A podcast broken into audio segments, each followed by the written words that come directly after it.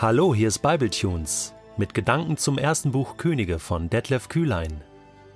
Der heutige Bibletune steht in 1. Könige 7, die Verse 1 bis 12 und wird gelesen aus der Hoffnung für alle. An seinem Palast baute Salomo 13 Jahre. Eines seiner neuen Gebäude war das sogenannte Libanon-Waldhaus.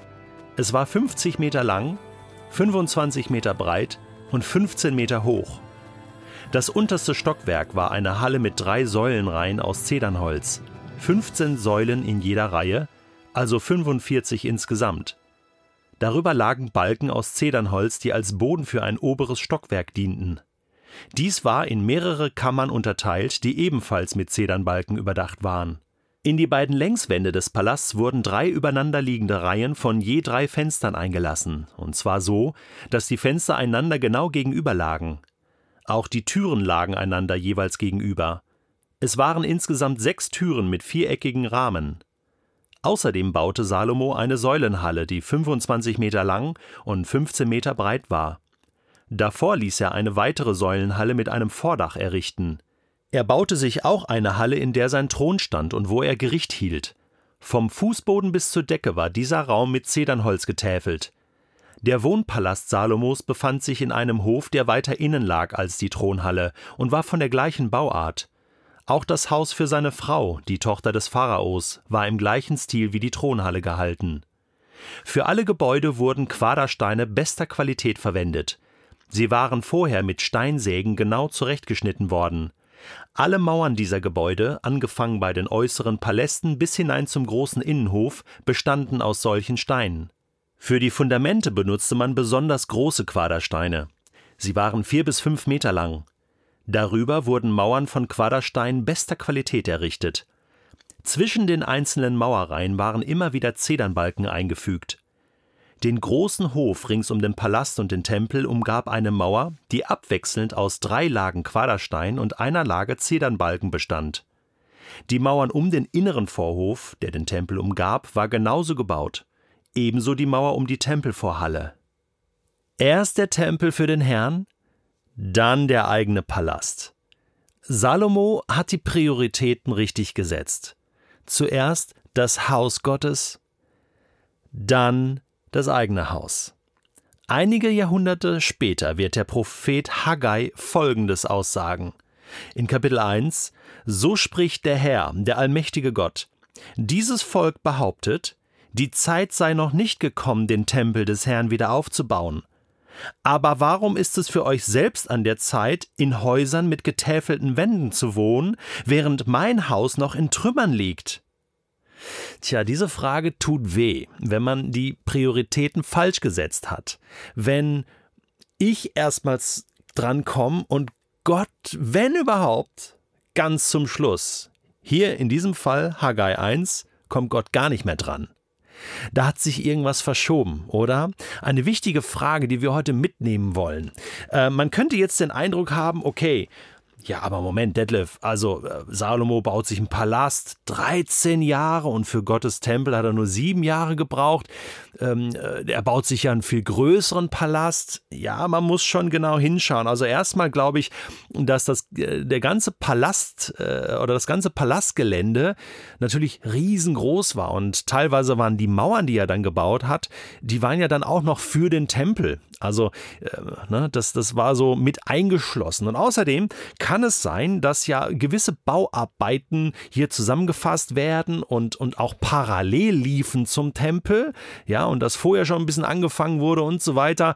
Und dass das hier so eine gute Zusammenfassung ist. Trotzdem ist es so, dass zuerst der Tempel gebaut wird und dann macht sich der König so seinen eigenen Palast. Ich finde es also ähm, ja, ich finde es cool, dass Salomo hier so die Prioritäten setzt, Gott an erster Stelle und dann er als König. Jetzt kann man sagen, Salomo war ja sehr reich und er konnte sich das alles leisten und so weiter, äh, aber diesen Reichtum hat er ja von Gott bekommen. Reichtum ist an sich ja nichts Schlechtes ist die Frage, was ich priorisiere und Salomo setzt weiterhin Gott an die erste Stelle.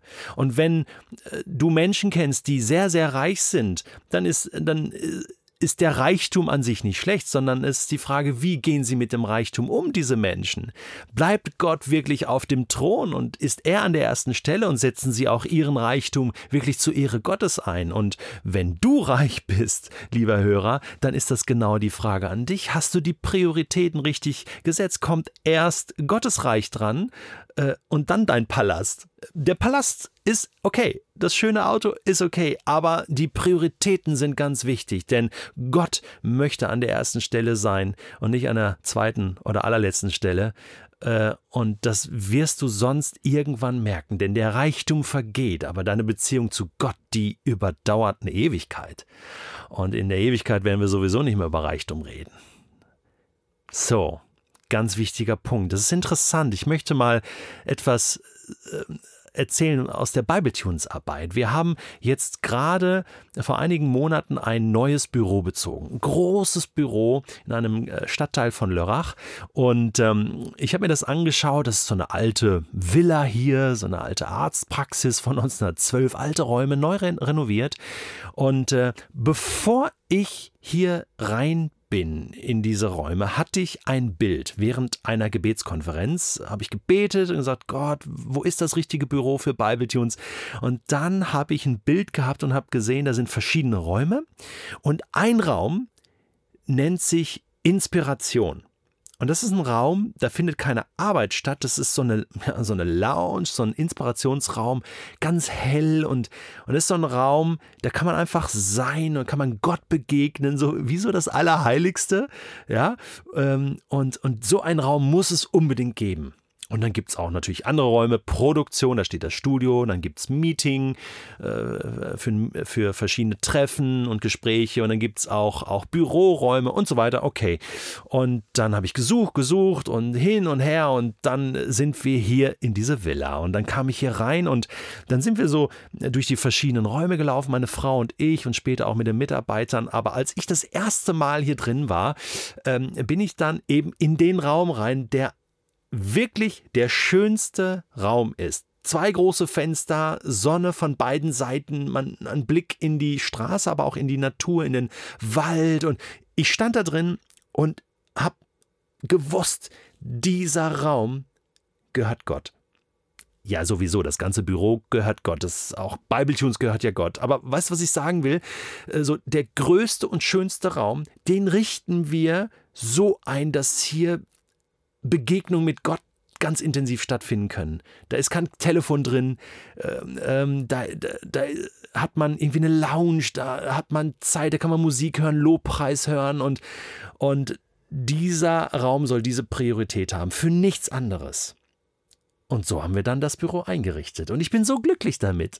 Und, und sehe so ein bisschen auch hier jetzt bei Salomo, ja, so das Herz auf dem rechten Fleck dass man sich überhaupt die Frage stellt, verstehst du? Gott, wo bist du hier in meiner Arbeit, in meinem Leben, in den verschiedenen Bereichen meines Lebens, wo bist du hier an erster Stelle? Wo mache ich mir überhaupt Gedanken, wenn ich irgendwas entscheide? Gott, was kann ich dir geben? Wo bist du an erster Stelle? Das macht man ja natürlicherweise nicht immer. Man denkt eigentlich immer zuerst an sich, oder? Und freut sich und sagt, ah, wo komm ich hier? Na, du wirst schon nicht zu kurz kommen. Du sollst mal sehen, was passiert, wenn du Gott den Vorrang gibst. Du sollst mal sehen, was passiert. Hey, ich fordere dich heraus, dass du dein Leben nochmal durchforstest. Und gerade wenn du Möglichkeiten hast, Ressourcen hast, die darfst du für dich einsetzen, natürlich, aber fang mal an, Gott Priorität zu geben, Gott an die erste Stelle zu setzen, was auch immer das heißen mag. Ob es, ob es, das können Kleinigkeiten sein, aber fang mal um an, umzustellen und zu sagen, Gott, weißt du was, jetzt habe ich so viele Jahre, so viel für mich gemacht und gewirtschaftet und, und, und guck, dass mir gut geht. Ich, und, und du sollst jetzt nicht nur so einen kläglichen Kleckerrest bekommen. Nein, ich fange an, dich an die erste Stelle zu setzen.